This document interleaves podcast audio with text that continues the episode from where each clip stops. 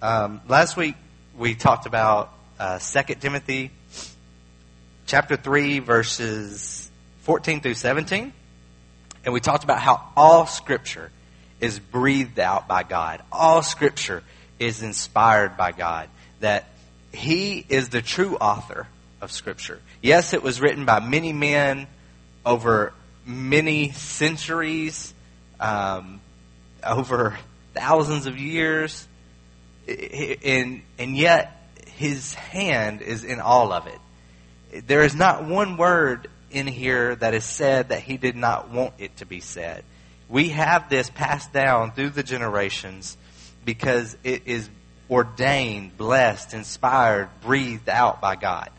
And we're in the midst of this mini series of sermons. This isn't going to be like 13 weeks like Philippians when we went verse by verse through Philippians, but we're in this uh, three sermon series of God's Word, looking at God's Word and looking at how um, it is inspired, how it is what God desires for us to have. And even though it was written to people many, many years ago, it is still completely applicable for us today.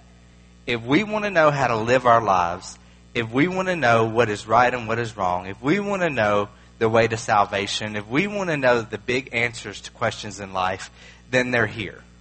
Now, every single one of our questions might not be answered because there might be some things that God says, no, I'm not going to give you that information yet. We may ha- might have to wait for eternity for some of these answers. But, um, but what we looked at last week is that it is inspired, that this is the Word of God.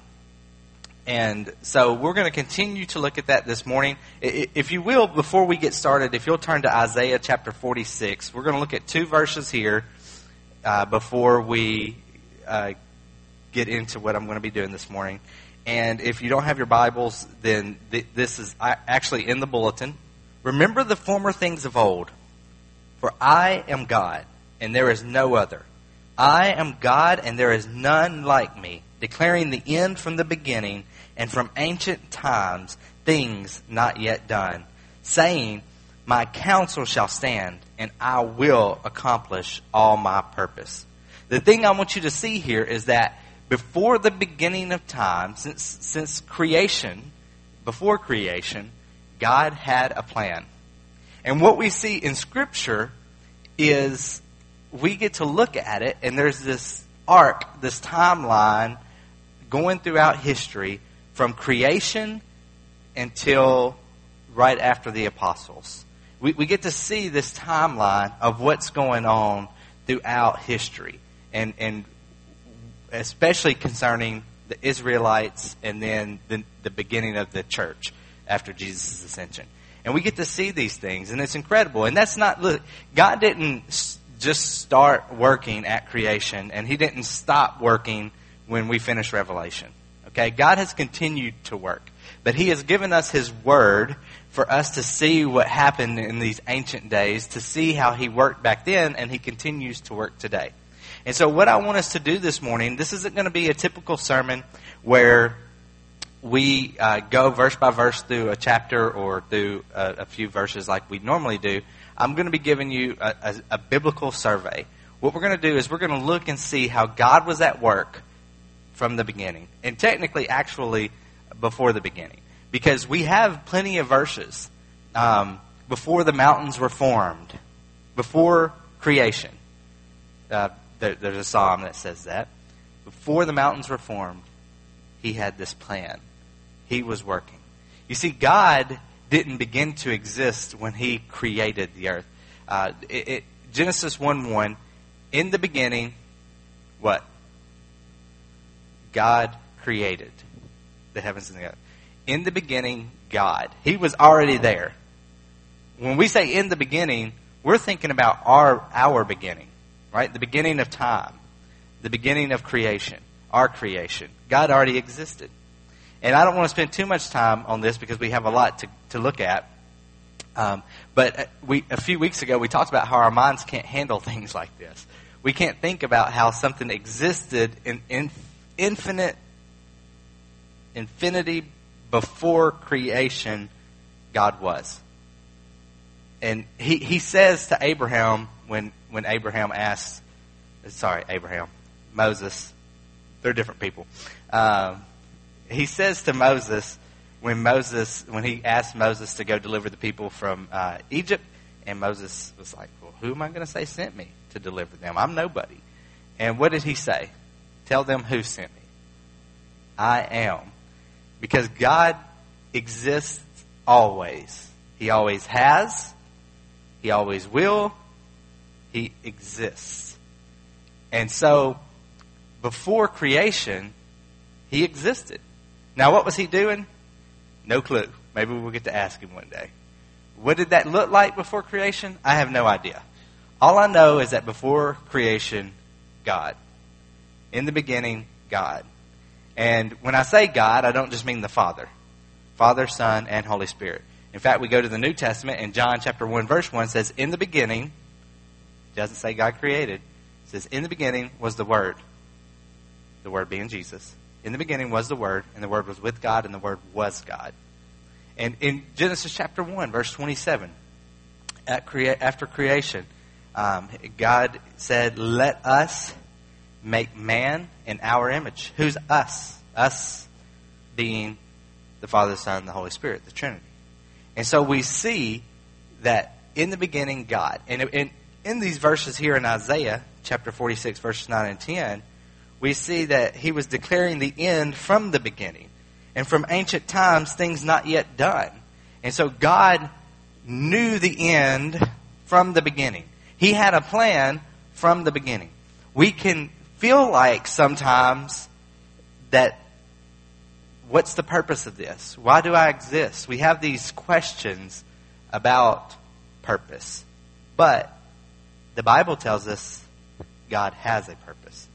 And if God has a purpose, and God is our creator, and He has created us, we, we are breathing. If you're in here and you're breathing, if you're not breathing, let us know, please, because something might be wrong. Um, but we're in here and we're breathing, we are existing, and if God has a purpose, then sorry. It's just I can tell who has like a terrible sense of humor like me because y'all are the ones laughing at my terrible, terrible jokes. But anyway, yeah, I'm looking at you guys. Um, but in the beginning, God created, and in the beginning was the Word, and the Word was with God, and the Word was God. We see that in the beginning, things had God already existed. Now we don't know what He was doing beforehand. We know He was planning because He had a plan from the beginning, but we don't know what that looks like. We, I mean, I think that sometimes when I'm on a car ride in a car ride and Emma is uh, crying, she doesn't really do that anymore. But you know, last year when she would cry the whole trip, sometimes an hour feels like an eternity, right? Um, then there are times when you're sick. How many of you have ever had like a stomach virus or something and you were just like, God, please, if you'll just let me survive this, I'll be the best Christian you've ever met. Okay? Because that 24 hours feels like an eternity. We have to realize that God existed for an eternity before creation even began. And time is something that doesn't limit God. He's not held by time. Time is a creation. It's part of creation. Time exists because there was a beginning, and there's going to be an end. Time exists for um, finite beings, for people who are created, not for the Creator, who's outside of it all, who's not held and limited by um, the laws of our nature. And so, uh, what we see after the, the creation, uh, what we're about to do, is we're about to look at how God was at work, how He was bringing this plan together. And, and I'm um, going to pull out my phone so that I can make sure we're not going because I've got 25 minutes here to be wrapped up. So we're going to summarize the entire Bible in 20 minutes. So, you know, no problem. Um, so he, the creation occurs, and we start seeing things right from the get go. We start seeing the fact that uh, God created this and it was good, and He created that and it was good. And as I said in Mo and Jill's wedding uh, Friday, hey, you guys are married. uh, uh, as I said in the wedding, God created man and he saw that it was not good. It doesn't end there. Don't worry, guys. You, you can stop sweating. It was not good. It's not good that man should be alone. So he created women. And as we all in here know, women are way better than men anyway. And sorry, I was raised by a single mom. That kind of stuff is just ingrained in me. But uh, he created man and woman, and, and then he gave them a purpose. And in the first 11 chapters of the Bible, we see these three big things that happen. In Genesis 1 through 11, which a lot of people look at as kind of like an introduction to the, the Israel, the God's people, the Israelites. And in, in chapters, chapter 1 and 2, we, we see uh, creation. In chapter 3, we see the fall, right? And, and the fall being God created man, but he gave man a choice whether to obey him or not. And Adam and Eve chose to sin. They chose to do what God had asked them not to do. They chose to disobey him. And they chose to try to take his place and be like him. Um, you know, when, when Satan tempted them with the fruit, he said, How did he get them to eat it? He said, If you eat this, you will be like God. And so they their sin was more than just disobedience. It was rebellion. It was them trying to take his place, trying to be like him. And so they sin, they fall, and immediately the consequences are explained. The, the, because of sin, there are consequences. And immediately they see what those are. And we see all these things happening really quickly. And, and, and we see Adam and Eve having babies after they're kicked out of the garden. And if you want more information on that, just go back and read the first few chapters of Genesis. Uh, and, and we see the descendants of Adam and Eve. They begin to multiply, and we get to Genesis chapter 6, and God said that every thought of every man was evil continuously, except for one man and his family, that man being Noah. And so, because of the evil on earth, and God is a good God, even though He is also a loving God, He is a just God, He does what's right, and he judged the earth. And he uh, judged the earth through a flood. And we see that in Genesis, starting, starting in Genesis chapter 6 and working its own way on down the line. And uh, God shows mercy, just like he showed mercy to Adam and Eve by sparing their lives first, but also clothing them um, once they realized they were naked and things like that. He showed mercy by starting over with, with Noah and his family. And then we get to Genesis chapter 11, and there's the Tower of Babel. And in the Tower of Babel, we see where all these people come together and they say, Let us build for us ourselves a tower that reaches the heavens. And there's a problem because back in Genesis chapter 1, God said that when let us make man in our image, the very next verse he says, Be fruitful and multiply and fill the earth. And his desire was to have a, a world full of people that know him, that worship him, who he can pour his love out on them. And, and that you might sound, well, that sounds kind of selfish. Well, if that's your definition of selfish, okay, but it's selfish in the way that parents want to have children to be able to pour their love out on them, to be able to have a relationship with them. And I wouldn't say it's selfish for a person to want to have a child. Well, there might be selfish reasons, but the act in itself is not selfish. And so uh, God created them to multiply, to fill the earth. And then in Genesis chapter 11, we see these people, and they're saying, uh, Let us build for ourselves a tower, lest God disperse us over the face of the earth. Well, the problem with that is, is that God had told them to multiply and fill the earth. And so God comes down and he confuses the languages and he spreads them out. And then in Genesis chapter 12, we get to Abram. And for the rest of the Old Testament, we're going to be talking about Abram and his family. Abram being Abraham. Um, his, his name later became Abraham. And Father Abraham had many sons, that same guy. Uh, and so God came to Abram, and actually, I'm just going to turn to Genesis chapter 12 real quick and, and read the uh, first few verses of Genesis chapter 12. Now, the Lord said to Abram, Go from your country and your kindred and your father's house to the land that I will show you.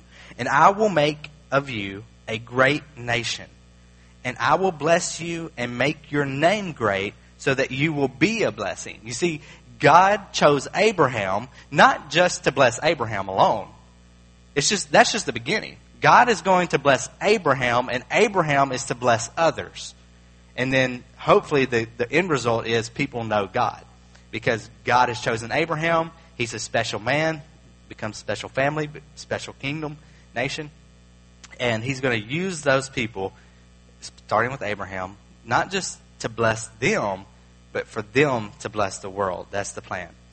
And I will make of you a great nation, and I will bless you and make your name great so that you will be a blessing. I will bless those, verse 3, I will bless those who bless you, and him who dishonors you I will curse. And in you all the families of the earth shall be blessed. And so here we see God's desire for all peoples again, for multiply and fill the earth. At the Tower of Babel, they were disobeying that. He came down and sent them, dispersed them. And we see that God's desire is for all people to know Him, for Him to know all people, for all people to know Him, for there to be a relationship. And even despite our sin, God loves us and He wants that. And so He promises Abraham that through him, all the families of the earth shall be blessed. Now, I know I'm skipping ahead a little bit. We'll come back here. But how were all the families of the earth going to be blessed through Abraham, through one person? Jesus. One of Abraham's descendants on down the road is Jesus. And so God's plan, as we read in Isaiah, declaring the end from the beginning and from ancient times, things not yet done.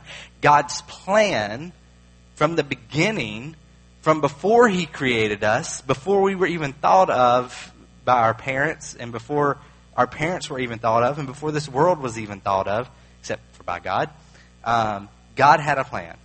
And His plan was He would create a world where there were free beings beings who he, he is sovereign and he has all power, but he chooses in his sovereignty to allow us to either follow him or not follow him, to either love him or not love him. And we have to do that, right? When we love someone, we have to let them choose to love us. When I met Rose, the first thing I said to her is, You're going to love me. Okay, maybe not. It wasn't, it didn't quite work out that way. But you can't force someone to love you love has to be of someone's own volition. It has to be a choice. And so God has given us a choice, and He, he created us with a choice. But with that choice, we did bad things. We sinned. We still sin. The Bible tells us that we've all sinned. All have fallen short of the glory of God. And it tells us that the wages of those sins, the payment that we get for the sins that we have committed, is what? Death. Okay, so sin always leads to death. Sometimes that's physical death, um, it's, it's always spiritual death if there's not forgiveness or remission of sins. There's always spiritual death. And there's death, even while we're alive, death takes many forms, right? Sin will kill things around us. And, and so God knew that if He created us, that we would choose to sin and that bad things would happen. And so He had a plan from the beginning of how to remedy that. And that plan, He's hinting to it with Moses, sorry, with Abraham, different guy. I flip flopped at that time. Um, and so he tells Abraham that all the families of the earth would be blessed through him. And we know, looking back, that, that how that would be accomplished is through Jesus. And so, uh, Genesis chapter 12, Abraham uh, begins this relationship with God. And so we see these crazy things happening with Abraham. In, in chapter 15, God makes a covenant with Abraham and he, he tells him that he's going to have as many descendants as there are stars in the sky. And Abraham says, Well, God, how am I going to do that when I don't have one descendant? I don't have any children. And so, even though Abraham was an old man, God said, You will, I promise you, you're going to have children. And then he makes this covenant with him. And we don't have time to go into the covenant, but basically, Abraham and his descendants were going to be God's special people, and God was going to use them. And so there's a sign of the covenant. Uh, all these things we're seeing in the first uh, 20 chapters of Genesis. And then we get to Genesis chapter 22, and Abraham's son by this point is born. His name is Isaac. And Abraham tells, uh, or God comes to Abraham and says, Abraham, I want you to take your son, your only son, right? And I want you to sacrifice him to me. And many of you know this story. And the first time I read this, and well, the first few times I read this, I, I was, I just, could, why would God even ask Abraham to do that? I just didn't get it. And God said, uh, I want you to take your son and, and sacrifice him at the place that I will show you. And so Abraham packs things up, and I have to believe that Abraham trusted God, that he knew that whatever God had in store, it wasn't going to be his son's death, and it was going to be for his good. And he had learned by this point the best thing is to trust God and to do what God says. And so uh, Abraham and Isaac, uh, go, they're going toward the mountain with some people helping them, and they get there, and Abraham and Isaac are going to go ahead by themselves to the place where the sacrifice is going to take place. And uh, Isaac says, uh, Dad, I see the wood and I see the fire, but where's the sacrifice? And Abraham says, God will provide for himself a sacrifice. And so they go there, and um, in Genesis 22, Isaac is put on, put on the altar, and Isaac is a young man. Uh, Abraham is an old man. I believe Isaac allowed his father to put him on the altar for reasons that I just stated. And he's on the altar, and Abraham grabs the knife to go through with this human sacrifice, which God has never, ever asked anyone to do, and all of a sudden here it is. And Abraham is about to go through with this sacrifice, and an angel appears and says, Stop. Now, God knows that you have faith. God knows that you love Him. God knows this was a test. You've passed the test. Good job. Um, but was the sacrifice over? No. God did provide for Himself this ram that was over in the thickets, and there was a sacrifice. And we can look at that story and think, well, this is crazy. What is going on here at the beginning of Genesis? What what sense does this make? I'm glad God doesn't ask us to do stuff like this anymore. But you know what? God didn't make Abraham go through this crazy plan of uh, killing his son. But you know what God and Jesus' plan was in the Holy Spirit? For God to offer his son as a sacrifice. That realm was just something temporary. They would continue to sin and they would continue to need to make sacrifices to show that they had sinned and that something had to pay for the debt. But Jesus came and offered a sacrifice once and for all.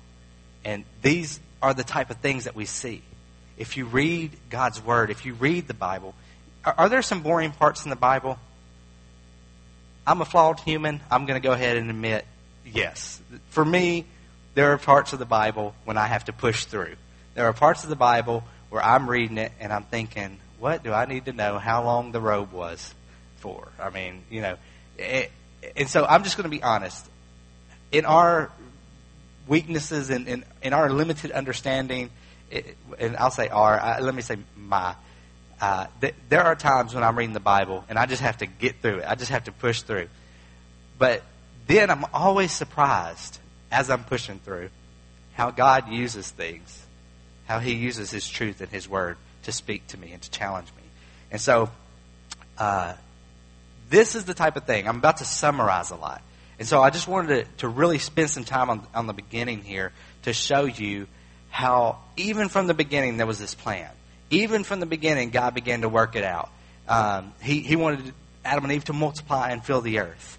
He, he gave the same command, by the way, to Noah after the flood in his family multiply and fill the earth the Tower of Babel, they were coming together lest they be dispersed over the face of the earth. And God wanted them to multiply and fill the earth. And He wanted to do that because He wanted a relationship with us. Revelation chapter 4, verse 11 says that, um, uh, Worthy are you, our Lord and God, to receive all glory and honor and power, for you created all things, and by your will they exist and were created. And King James Version says, by your pleasure. God desired to create us, to have a relationship with us, because not only did He want to pour His love out on us and have a relationship with us, but it was what was good for Him to create man. And it's good for man to have a relationship with God. And God wanted that. And so it began. And so Abraham had a son uh, named Isaac. And Isaac had a son named Jacob. And Jacob had a son named Joseph. And Joseph ends up in captivity in Egypt. And you really got to read it to, to get all of it. It's great. Uh, this is all, I'm still in Genesis. Um, he ends up in captivity in, ex, in Egypt, and he becomes second in command of all of Egypt. Even though he was a slave and a prisoner at first, he ends up second in command of all of Egypt. And God uses Egypt to grow his people and to multiply his people. And then uh, uh, it, it, we get to Exodus and we see that a Pharaoh comes into power who did not know Joseph, who did not know uh, the relationship that Joseph had with the Egyptian people and, and the Israelites, the relationship that they had with the Egyptian people. And so the Israelites became slaves. And the Egyptians started to treat the Israelites harshly. And so they began to cry out to God. And God heard their cries. And he raised up a man named Moses. And Moses delivered the people. Of course, it was God who delivered them through plagues and these other miracles. But uh, he used Moses to be the leader, to deliver the people out of Egypt. And so they, they, they leave Egypt. And then they have to wander in the desert because of their disobedience. And, and eventually, Moses dies. And who takes Moses' place, as Michael Pettit preached on a few weeks ago? Joshua. And, and Joshua becomes the leader, and they go into the promised land, and they begin to take the promised land. And after Joshua's life, uh, the people again disobey. And there's this pattern throughout Scripture. We're talking about patterns, and we see God's heart for the nations. We see His heart to, to have a relationship with all people. We see all these things, and one of the things that we see is the fact that uh, God's people always rebel. They always fall into sin, and then God allows something in their life to get their attention, usually an outside force, an outside people group coming in to oppress them. And th- then his people repent. And it, after they repent, they cry out for help, and God sends help, and revival comes, and things are good. And then what happens? They fall into sin, and the cycle begins again. And this is the cycle of the judges. God would raise up these military leaders to, to deliver his people after they've repented. And, and he delivers them, and things are good, and, and it's judge after judge after judge after judge until the people finally say, Hey, we don't want these judges anymore. We want a king. And of course, they already had a king. His name was God, but they wanted a king. And so God gave them what they asked for. And they get, he gave them a king named Saul. And Saul was uh, not the best king, he was not the best leader. And, and he did some pretty bad things, in fact. And so uh, the people cried out, and God gave them David. And even David, a man after God's own heart, even David, uh, he did great things, incredible things, but he even fell into sin. And we see this cycle over and over and over again. And we see the fact that the people cannot save themselves. They cannot keep the law. And they need something. They need something to rescue them. And, and to be honest, at this point, they're not blessing all the families of the earth. God told Abram, all the families of the earth shall be blessed through you. And at this point, the Israelites don't care about anybody but themselves, time after time after time in the Old Testament. And before you get too hard on the Israelites, we fall into that same temptation today. Um, but we get to this fact that they can't pull themselves out. And if you look at the first five books of the Old Testament, then you will see that this is the time of Moses. There's the creation story, there's Noah, there's um, the Tower of Babel, but then you have Abraham all the way uh, through Moses, the first five books. Then you have Joshua, who we just talked about, followed Moses. Uh, then you have the judges. But then we, we, it's not all in order. There are these historical books. Things are kind of uh, not in chronological order. And, and we, we see during the time of the kings uh, in First, Chron- First Kings, Second Kings, First Chronicles, Second Chronicles, books like that. Um, and, and we see these poetic books, these books of poetry like Psalms and Proverbs and uh, Song of Songs or Song of Solomon. Ecclesiastes. We see these things. Then we see these major prophets and these minor prophets. That just means that they wrote a lot. Uh, the major major means they, they wrote more than the minor prophets who wrote less. So right now you're thinking, well, you must be a major preacher because you won't stop talking. And so uh, just give me a moment. I will. And uh, so we see the major. you guys crack me up. You're literally like the only ones laughing. But anyway, um, there are these major prophets and minor prophets but it's all about the same time period. It's, it's all about these things that are happening before the exile and after the exile. The exile being God warned his people to repent. God warned his people to stop turning to false gods. God warned his people to stop taking advantage of the poor and neglecting the widows and the orphans. He warned his people over and over and over again, and they didn't listen. And so God brought in outside forces uh, to destroy Syria, uh, Assyria first, and then and then he, uh, sorry, the uh, northern kingdom, and then Judah and Jerusalem was left, and he, he brought in Babylon to destroy them, and we see that it's basically in ruins. But God promised that He wouldn't leave Israel in that shape. And so, um, after a time of exile, 70 years, according to Jeremiah 29, God let His people come back home. And they rebuilt the walls of Jerusalem. And things were going well until they weren't. And we just see this these great things happen, these incredible things happen. And the Bible is full of life, even in the Old Testament. But then we get to the New Testament.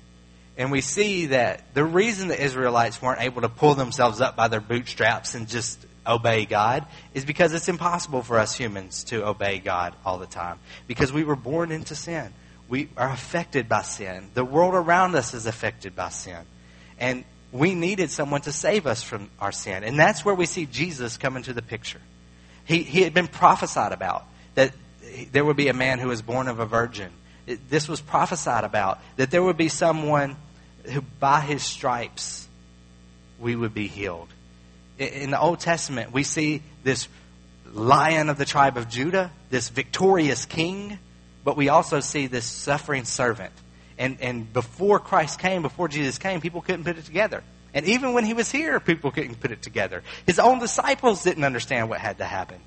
But Jesus came and he died on the cross and he did that because he wanted to restore the relationship that was broken in the beginning. He wanted to restore the relationship that our sin had broken. And so he sent his son, Jesus. And Jesus came and he never sinned. And he, he, he never did wrong. And so he didn't deserve death or punishment. And God gave his son. Jesus, part of the plan that we talked about in Isaiah 46 verses 9 and 10 and in other parts of the scripture, part of the plan was from the beginning that when in the in the right time, and I don't exactly know why it was the right time. I have some theories, but it was the right time, and God sent His Son to die for our sins, to pay the debt that we owe God, so that the relationship could be restored. And now Fast forwarding in the future, that was just the Old Testament. In the New Testament, the New Testament tells us that we can have a relationship with God. That His Spirit will come and live in us if we confess with our mouth that Jesus is Lord and believe in our hearts that God raised Him from the dead, then we will be saved. Not just believe in our heads, okay? Not just know that Jesus is the Son of God. the Bible tells us that even the demons believe and shudder. Even the demons know that Jesus is the Son of God. That doesn't mean they're going to be saved. What it means is that we have to put our faith in Him. We have to start a relationship with Him, or he, he's, he's the one that's already done everything necessary for this to occur. He pursued us first. He sent His Son for us first. He's the one that paid the price. He's the one that fixed the relationship if we desire for it to be fixed, if we will just follow Him if we will put our faith in Him. He's already done everything necessary. So the question for us this morning is have we done that? And I didn't even get to the New Testament except for what Jesus, uh, we, we, we just got through the Gospels, okay? Jesus ascended and He sent His Holy Spirit, and His Holy Spirit dwells in us, and He started the church through the disciples, through the apostles, and, and we have all these letters in the New Testament, and all of these things are rich all of these things are full of life. And we need to know the difference between these things. We, we can't read a psalm the same way we would read a letter. We can't read a law and think, what did Moses mean by this? No, the law is what it is. It's the law. It wasn't affected by culture. And, but we're not held to the law anymore because we're in a different time. We're in a different testament. Jesus has, has fulfilled the Old Testament law. And so there are all these things about Scripture. And it's so powerful and it's so true. And next week, there's going to be the last part of this, is we're going to actually look at a few passages. Because the temptation is, is for us to just find a passage, by itself. I just opened my Bible to a random uh, Luke chapter 2. And when the time came for their purification according to the law of Moses, oh, the, that's in the New Testament? Well, then that must still be, we, we probably still need to follow the law then since it's in the New Testament. Of course, that's wrong. Don't take that away from the sermon. But what I'm saying is, is we try to open the Bible and we try to just read what it is without knowing the context of the whole thing. And there's so much to Scripture. And anybody can read it and understand it. A, a, child can understand Scripture. It's just that as we grow and as we mature, we, we begin to understand more and more and more. And we have to be careful about this because when we come to the Scriptures, we can come to it with this attitude like we already know it, like we've already got it figured out. And the truth is, is that if we already have it figured out, then we're going to come to the Scripture and we're going to make this Scripture agree with whatever we already have figured out. We have to come to the Scripture with humility. We have to come to the Scripture knowing that we are limited beings and we need God to help us to understand this. And maybe something that you believe right now is not right. It's not accurate. You know how I know this? Because all the time I'm reading stuff and I'm and, and God is changing my mind about truth. Not his truth doesn't change, by the way. It's it's what I perceive as truth that changes. And so we have to be humble. We have to come to this and understand that this is not just something that we can recklessly open and make it mean what we want it to mean. It has meaning given by God. And it's all connected from beginning to end. And we can apply it today. But the way that something might be applied today in the New Testament in Mansfield, Arkansas, in a democracy, might be different than it was applied in Egypt, in the Old Testament, in as this thing written about slaves in that specific moment. And so we have to be humble and realize that maybe we don't understand it all. Because what, what good does continuing to study the Scripture do if we've already got it all down, if we already know it all? We don't know it all. We don't have it all down. God can continue to perfect us as we read this, as we study. And not just read and study, because you can read and study and know all of Scripture and not do it. We have to do it. And here's what I've learned it is fairly simple for me, after being around someone for a short amount of time, to know how much Scripture they apply in their lives. Because if they lack humility, I know they're not trying to do this. Because this is hard. Being like Jesus is hard. And it's very easy for me to judge people when I know all the right things, but I'm not trying to do all the right things. But when I'm trying to obey this, when I'm trying to do this, there's no room for pride. Because I realize I can't do it. So here's our conclusion. What, what, what does this mean? Why are we doing a survey of the Bible? Why are we looking at all this and how God worked throughout Scripture? And the reason that we're doing it is, is because I want you to realize that when I'm preaching a sermon, if that sermon doesn't agree with the rest of this, then I'm not preaching truth. And if I'm preaching a sermon that doesn't agree with, with what you think, but it agrees with this, then you need to change the way you think to align with what God's Word says.